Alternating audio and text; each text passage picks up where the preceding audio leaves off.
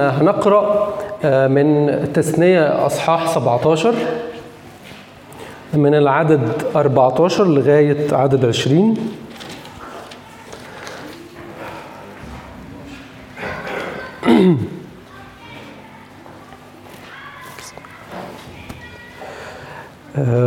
الرب بيقول كده في تثنية 17 متى أتيت إلى الأرض التي يعطيك الرب؟ إلهك وامتلكتها وسكنت فيها. فإن قلت أجعل علي ملكا كجميع الأمم الذين حولي لو حبيت تنصب ملك في شوية مواصفات للملك ده. فإنك تجعل عليك ملكا الذي يختاره الرب إلهك. من وسط إخوتك تجعل عليك ملكا. لا يحل لك أن تجعل عليك رجلا أجنبيا ليس هو أخاك ولكن لا يكثر له الخيل. ولا يرد الشعب إلى مصر لكي يكثروا الخيل. والرب قد قال لكم لا تعودوا ترجعون في هذه الطريق أيضا. ولا يكثروا له نساء لئلا يزيغ قلبه. وفضة وذهبا لا يكثر له كثيرا. وعندما يجلس على كرسي مملكته كيس في الحتة اللي جاية دي أول ما يتنصب الملك ويقعد على الكرسي بتاعه يكتب لنفسه نسخة من هذه الشريعة في كتاب من عند الكهنة اللاويين فتكون معه ويقرأ فيها كل أيام حياته لكي يتعلم أن يتقي الرب إلهه ويحفظ جميع كلمات هذه الشريعة وهذه الفرائض ليعمل بها لئلا يرتفع قلبه على إخوته ولئلا يحيد عن الوصية يمينا أو شمالا لكي يطيل الأيام على مملكته هو وبنوه في وسط إسرائيل. هستاذنكم عايز أقرأ آخر ثلاث أعداد مرة تاني؟ فتك... بيتكلم عن الشريعة. يعمل إيه من عدد 18 وعندما يجلس على كرسي مملكته يعمل الآتي يكتب لنفسه نسخة من هذه الشريعة في كتاب من عند الكهنة اللاويين فتكون معه يعني يعني تكون معه ما يمشيش غير وهو ملتصق وملاصقة له الشريعة والكتاب اللي هو كاتبه. ويقرأ فيها كام يوم في الأسبوع؟ كل أيام حياته. النتيجة يتعلم أن يتقي الرب إلهه ويحفظ جميع كلمات هذه الشريعة وهذه الفرائض ليعمل بها وكمان لها بركة تاني في عدد عشرين لئلا يرتفع قلبه على إخوته ولئلا يحيد عن الوصية يمينا أو شمالا لكي يطيل الأيام على مملكته هو وبنوه في وسط إسرائيل. تفضل.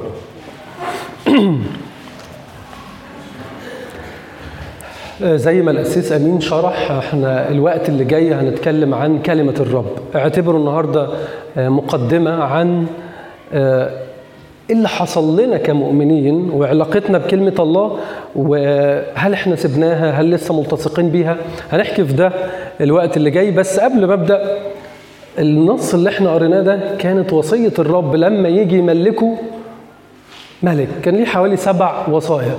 أهم مش هقول أهمهم بس آخر وصية اللي أنا قريتها مرتين فاكرين كانت إيه؟ يعمل إيه؟ يحفظ مش يحفظ الشريعة يكتب يعني يمسك الشريعة اللي خدها موسى من الرب ويعمل لها إيه؟ يكتبها بخط إيده في كتاب. ويروح ماسك الكتاب وفي أي حتة الملك بيتحرك قاعد على الكرسي بيقضي للشعب. طالع يكتشف أحوال الشعب. يعمل إيه؟ معاه الشريعة. وفايدة ده إيه؟ والرب كان يعلم جيدا قلب الإنسان. الرب يعلم جيدا كيف يفكر بني إسرائيل بعد 400 سنة تقريبا هم هيعملوا عكس تماما اللي طلب الرب.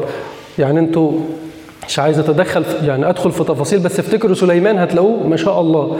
يعني تقريبا على السبع حاجات دول X X X يعني أكمل. الملك يمسك الشريعة اللي كاتبها بإيده لئلا يزيغ قلبه الاحسن ينحرف إلى آلهة غريبة. يفضل طول الوقت حافظ الشريعة وحافظ الكلمة. عندي من الدلائل والشواهد الكتابية العشرات التي تؤكد على أهمية وحرص الله في العهد القديم إنه لا يبرح سفر الشريعة من فمك. طول الوقت لازم يكون معاك إيه؟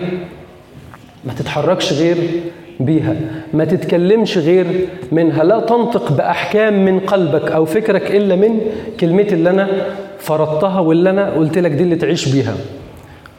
أقدر أحكي برضو عن كل مرة شعب إسرائيل ترك الشريعة.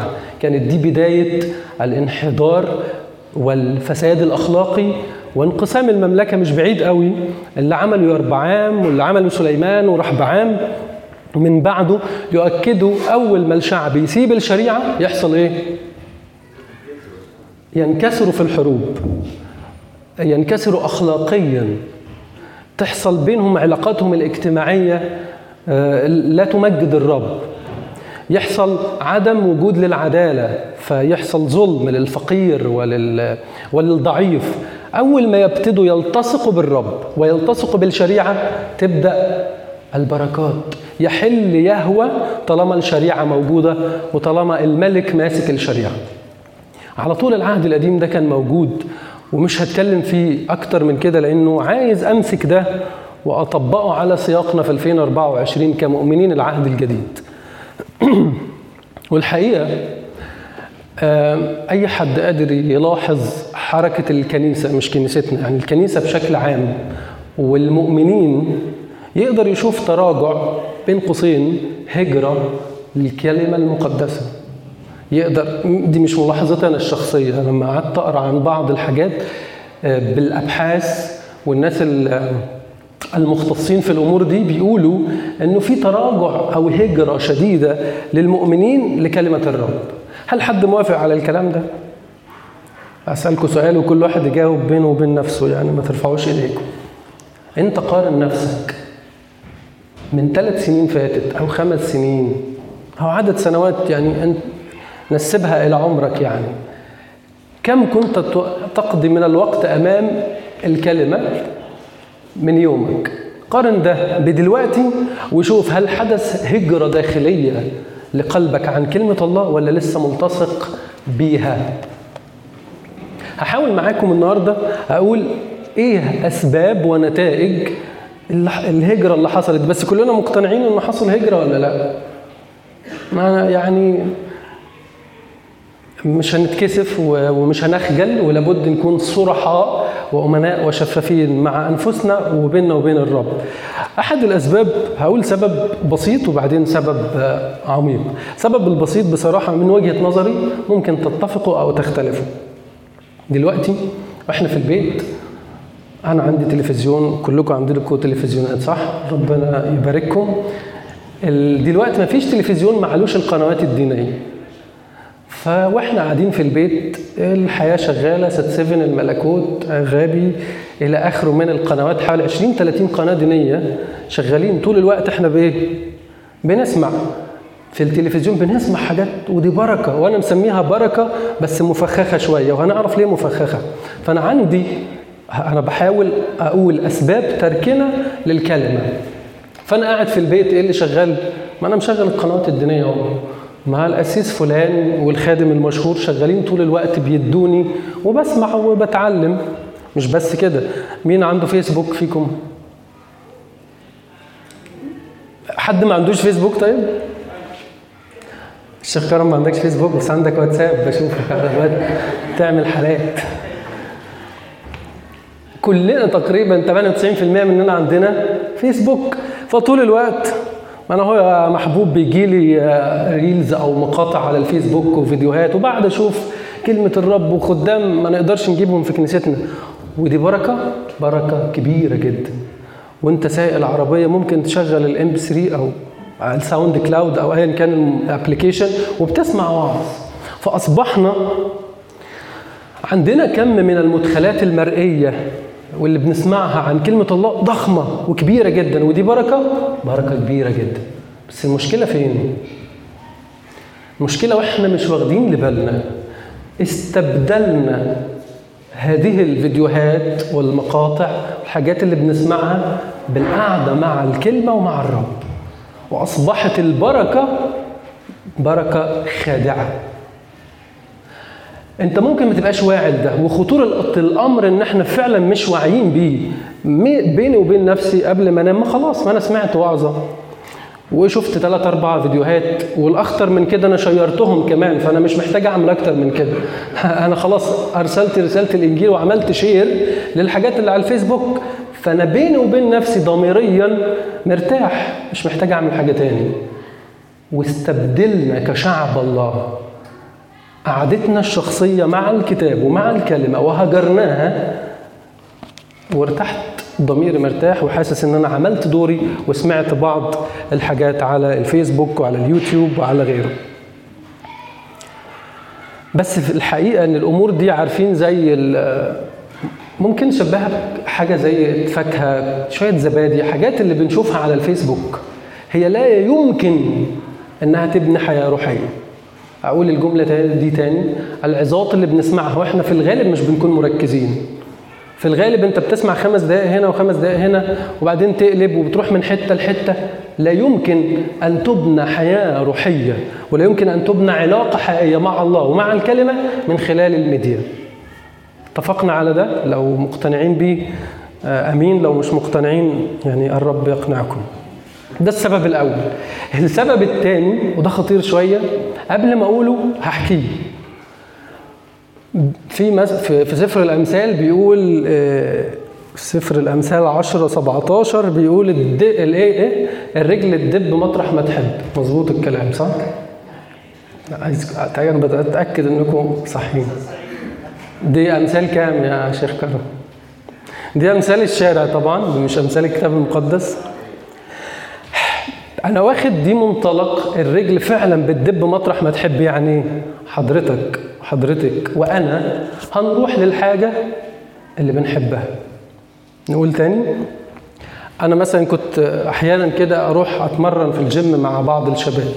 ممكن الشاب يبقى جاي من الشغل تعبان جدا ومرهق ومضغوط وحتى ممكن ما بقاش معاه أصلا لا فلوس ولا أكل الجيم لأنه دلوقتي بقى غالي.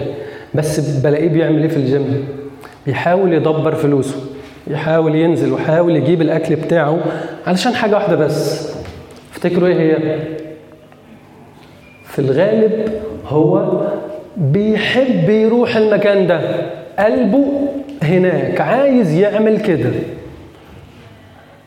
وده يؤكد حاجة إن الحاجة اللي أنت بتحبها بتروح لها حتى لو أنت تعبان أو مش قادر. الاستنتاج المخيف هنا لو أنا مش بروح لكلمة الله تفتكروا ده معناه إيه؟ غالبا أحد أسبابه إيه؟ من اللي أنا حكيته.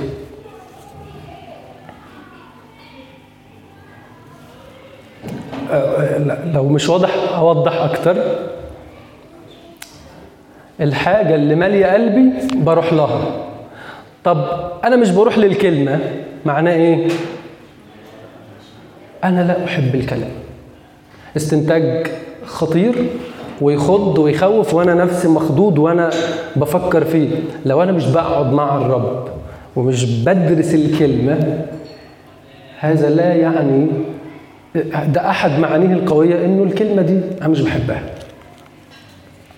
مش مالية قلبي. كان في كتاب اسمه أنت ما تحب. يعني أنت ما تحب. أنت تساوي الحاجات اللي أنت بتحبها. أنت بتحب إيه؟ هو ده أنت. وقال الكاتب حاجة خطيرة قوي. قال إنه الحاجات اللي إحنا بنحبها هي اللي بتشكلنا وبتشكل قراراتنا وأوقاتنا وفلوسنا وقراراتنا. لو أنت معتقد إنه اللي بيقود حياتك وقراراتك هو بس المعرفة الفكرية فأنت غلطان. هقول تاني لو أنت فاكر إن قراراتك وعلاقاتك والفلوس بتوديها فين بناء على معرفتك وبناء على معرفتك بالله فأنت غلطان. لا اللي بيوجه كل ده اللي بيوجه القلب ده هو محبات القلب. فقال الحاجة اللي بنحبها بنعبدها الحاجة اللي بنعبدها بتاكلنا وتلتهمنا. نقول تاني الحاجة اللي بنحبها هنعبدها والحاجة اللي بنعبدها هتاكلنا. فاقعد فكر وراجع وافحص ذاتك ومحبات قلبك. من تعبد أو من تحب. وكمل الكاتب وقال ايا كانت الحاجة اللي أنت بتحبها ممكن تبقى أمور مادية في يوم من الأيام هتبتلعك وهتحس إنك فقير جدا.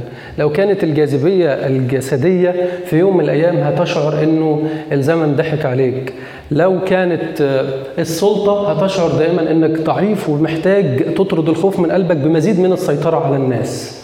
فأقعد وأنا بفحص نفسي باتضاع شديد معاكم. يا رب إيه اللي مسيطر على قلبي؟ ما هي محبات القلب؟ ولو اكتشفت إنه الكلمة مش من ضمن الأولويات أنا محتاج أتوب عن ده معاكم قبلكم. يبقى السبب الأول البسيط اللي قلناه السبب الثاني هو محبات القلب.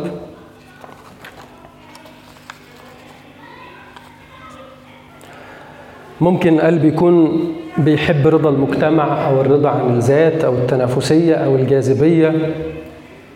ولو القلب مليان بالحاجات دي الحاجات دي في يوم من الأيام هتلتهمه وتقضي عليه.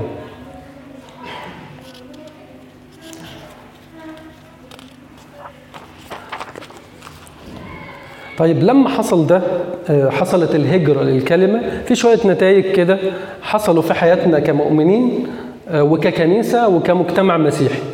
أولهم بما أنه الكتاب دايما يتكلم عن القلب القلب يا جماعة ممكن نسميه هو عارفين البحار بيقود سفينة من خلال بيسموها إيه؟ البوصلة. البوصلة اللي بتقود حياتنا هي القلب. فطول الوقت يسوع بيقول لك فوق كل تحفظ احفظ قلبك لأن منه مخارج الحياة. القلب أرمية بيقول القلب أخدع من كل شيء وهو نجيس. من يعرفه؟ بتاع مرة في المزامير صرخ يا رب آآ آآ لما قال له أنا يعني سقطت ما هو في مزمور 38 لما قال له كلمة عن احفظ قلبي وعايز أراجع نفسي فوق عايز أراجع قلبي طول الوقت. أنا سقطت الايه في مزمور 38 أعتقد. بالظبط قلت أنا أساسا مين اختبرني يا الله واعرف قلبي. وانظر إن كان في طريقا باطلا واهدني طريقا ابديا. ولما قرينا في تثنيه قال له لئلا يرتفع قلبه. وعلى مدار العهد الجديد والقديم كله أي حد بيرتفع قلبه؟ مرة نلاقي مثلا في دانيال نبوخذ نصر يرتفع قلبه يعني تتغير محبات قلبه. يفسد الإنسان دائما لما القلب يتغير. طيب نتيجة ده إيه؟ رقم واحد أصبحنا للأسف الشديد لا نفحص ذواتنا ودي يعني فضيلة مسيحية مهمة جدا وهي إيه نفحص طرقنا في مراسي أرمية 43 بيقول إيه؟ لنفحص طرقنا ونمتحنها ونرجع إلى الرب. وسط جيل ووسط الإعلام اللي إحنا بنتكلم عنه في حاجات كتير قوي عمالة تخش لعينينا ولأفكارنا ولقلوبنا. هل بنقعد نفحص ده قصاد الكلمة؟ ولو أنا مش بقرأ الكلمة فده معناه إن أنا لا أفحص قلبي. ولكم إنك تتخيلوا صورة قلب لا يتم فحصه أو جرده هيبقى جواه إيه؟ أنتوا متخيلين الموضوع يخض قلب طول الوقت عمال يتشحن من الحاجات اللي حوالينا العين عمالة تتشحن الودان الفكر ومفيش حاجة تفحص زي ما بيقول الكتاب وأمضى من كل سيف ذي حدين وخارقة إلى مفرق النفس والروح والمفاصل والمخاخ ومميزة أفكار القلب ونياته. لو ما عنديش هذه الفضيلة وهذا التدريب اليومي اللي من خلاله أفحص قلبي ففي الغالب هلاقي بنفسي بعد شوية أصبحت زي زي الناس زي زي المجتمع وفقدت إن أنا أكون لي أي تأثير وفقدت إن أكون ملح وإن أكون نور. متخيلين حجم الخطر اللي إحنا فيه كمؤمنين؟ إذا بس تركت شريعة الرب. بترك فحص قلبي وبترك فحص ذاتي. أصبحت زي زي الناس وفقدت التأثير. إن أكون ملح وإن أكون نور. آه في كتاب بحبه خالص اسمه آه رسائل خربر. حد سمع عنه؟ خربر. الاسم غريب شوية أو الترجمة غريبة شوية بتاعته. بيقول إيه؟ في شيطان كبير بيعلم الشياطين الصغيرة أصول الشيطانة أو المعلمة يعني. فبيقعد يديله شوية نصايح كده يعملهم مع العدو. العدو ده اللي هو مين؟ اللي هو بالظبط اللي هو حضراتكم أنتوا الأعداء. بس أعداء مين؟ أعداء إبليس وأعوانه. إيه؟ لا لا. أنا عدو إن شاء الله يعني. فبيقول له عن فحص الذات. الكبير خربر بيقول لعلقم بص. أنا ما عنديش مشكلة إن المؤمن بين قوسين العدو يقعد مع نفسه. خليه يقعد مع نفسه مش خطر كبير قوي. وخليه عم يراجع نفسه. بس الخطر الكبير إنه يكتشف ويعترف بعيوبه اللي مراته واهله عارفينها وبيقولوها له وهو عمال ينكرها. نقولها تاني. الشيطان الكبير فاهم دماغ البني آدمين بيقول له خليه يقعد مع نفسه مش مشكلة. ويراجع نفسه ويفحص نفسه عادي. بس الخطر الشديد فين؟ إنه يعترف بضعفاته اللي مراته وأهله عارفينها وعمالين يقولوا له أنت عندك مشكلة وعمال ينكر. خليه يفضل طول الوقت ينكر. فرد عليه بعد شوية الصغير قال له أنا فشلت في إدخال الزيف إلى عقل هذا العدو. قال له لو فشلت في إدخال الزيف مش مشكلة. لكن إنجازنا الحقيقي إننا ما نخليش الحق يوصل إلى عقله. نقولها تاني الصغير بيشتكي بيقول أنا ما قدرتش أوصل زيف ومعلومات غلط في عقل العدو بتاعنا. راح الشيطان الكبير قال له مش مشكلة. إن إنجازنا الحقيقي هو في ادخال في عدم إدخال الحقيقة إلى قلبه. وإزاي تخ... أنتوا مت... لأن وانس أو بمجرد ما تخش الحقيقة إلى عقل وقلب المؤمن أصبح يمثل خطر شديد على مملكة إبليس. هل نمثل خطر حقيقي على مملكة إبليس؟ لو أنا بعيد عن الكلمة أنا لا أمثل أي تهديد لأي شخص. أنا أمثل تهديد للكنيسة بس. لكن لما أكون قريب من الكلمة قريب من ال- الكلمة بشكل يومي قراءتها والبحث فيها ودراستها ساعتها ممكن أهدد مملكة إبليس. آه النقطة الثانية الحقيقة إحنا بنخدم شباب ثانوي بنشوف نتيجة هجراننا للكلمة ده إنه الشباب بيشوفوا الأسرة بتتعامل إزاي.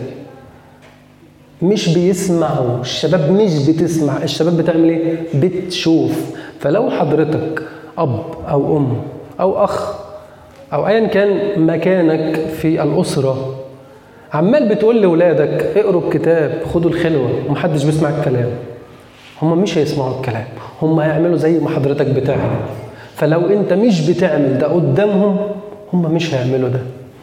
فأنا بحمل نفسي وأنتم المسؤولية عن الجيل الصغير اللي طالع. لو الجيل الصغير يجهل كلمة الله فبنسبة كبيرة إحنا مشاركين في ده. ليه؟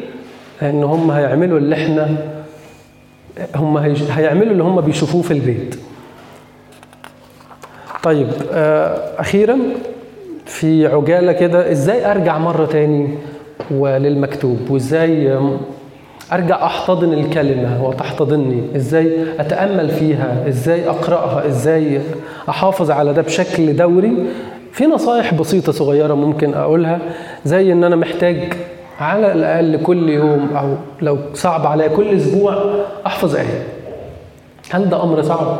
إحنا محتاجين نرجع بقى تاني ككنيسة ونرجع كأفراد مؤمنين نأثر في المجتمع فأنا محتاج رقم واحد محتاج أحفظ الكلمة. متفقين مع الكلام ده ولا صعب؟ محتاج في الأسبوع أو في اليوم أنت وقدرتك احفظ آية. يسوع المسيح في التجربة كل كلامه ما قالوش استنى طلع متى خمسة لا. مكتوب مكتوب الكلمة جاهزة في القلب فتطلع على طول في وجه التجربة وفي وجه ال- الشيطان. محتاجين ممكن سمعت حد سيب الكتاب مفتوح في البيت. يعني وعجبتني الفكرة دي. سيب الكتاب مفتوح في البيت مش بس مفتوح عشان الديكور أو الشكل لا لأنه ممكن تحتاج تبص في حاجة تقرأ تسمع التلفزيون بيقول آية فتطلعها. سيب كتاب مفتوح في البيت طول الوقت. آه، محتاجين كأسر نرجع تاني. كان في حاجة كده جميلة بتتعمل زمان اسمها المذبح الأسري. فاكرينها؟ قبل التلفزيون والموبايل كانت موجودة. محتاجين نعيد هذه العبادة ال- ال- الأسرية مرة تاني ونحييها ونحيي معاها الكلمة ونحيي معاها علاقتنا في البيت.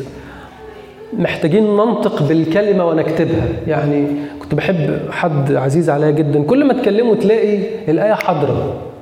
الجملة في الكتاب حاضرة هو شبعان بالكلمة فبيجاوبك. محتاجين نرجع ككنيسة نمارس مش بس الرب يباركك والكلام الجميل ده في كلام نقدر نستخدمه من الكتاب المقدس في تعاملاتنا ويبقى حقيقي. مش بس آه علشان يعني بيسموه كلام أسس أنا آسف يعني. لا يبقى كلام حقيقي طالع من الكتاب. الاستمرارية لابد إن أنا ببدأ في حاجة أستمر فيها لأنه بهذا يتغير القلب. وأعتقد كل ده في كوم. وحتة الأخيرة دي اللي هختم بيها خلاص في كوم تاني اللي هي إيه؟ إعادة ضبط محبات القلب. أقولها تاني؟ إعادة ضبط محبات قلوبنا. أنا إيه اللي بحبه؟ لأن أخيرا ما تنسوش اللي بتحبه هتعبده. واللي أنت بتعبده بعد شوية هتبقى زيه. وبعد شوية هو هيبتلعك فأنت تحب تعبد إيه؟ تحب تعبد مين؟ تحب تبقى شبه مين أو شبه إيه؟ أثق إنه الأمر مش سهل وسط التشتيتات الكتيرة اللي موجودة في العصر ده بس يستحق الكتاب المقدس وكلمة الله تستحق مننا المجهود تستحق الاستثمار تستحق الدراسة تستحق أننا نرجع نحتضنها مرة تاني ونمارسها ككنيسة علشان نكون زي أهل بيرية. قال عنهم هم أشرف من إخواتهم. ليه؟ أنهم يعرفون ويحفظون الكلمة.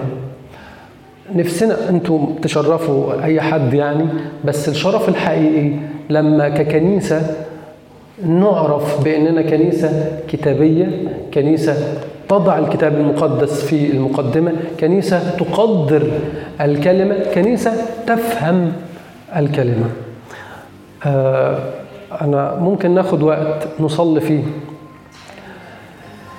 محتاج أراجع محباتي محتاج أراجع أوقاتي. أنا بقضي وقت في إيه قوي أنا فلوسي رايحة على إيه؟ أنا إيه المهم بالنسبة لي؟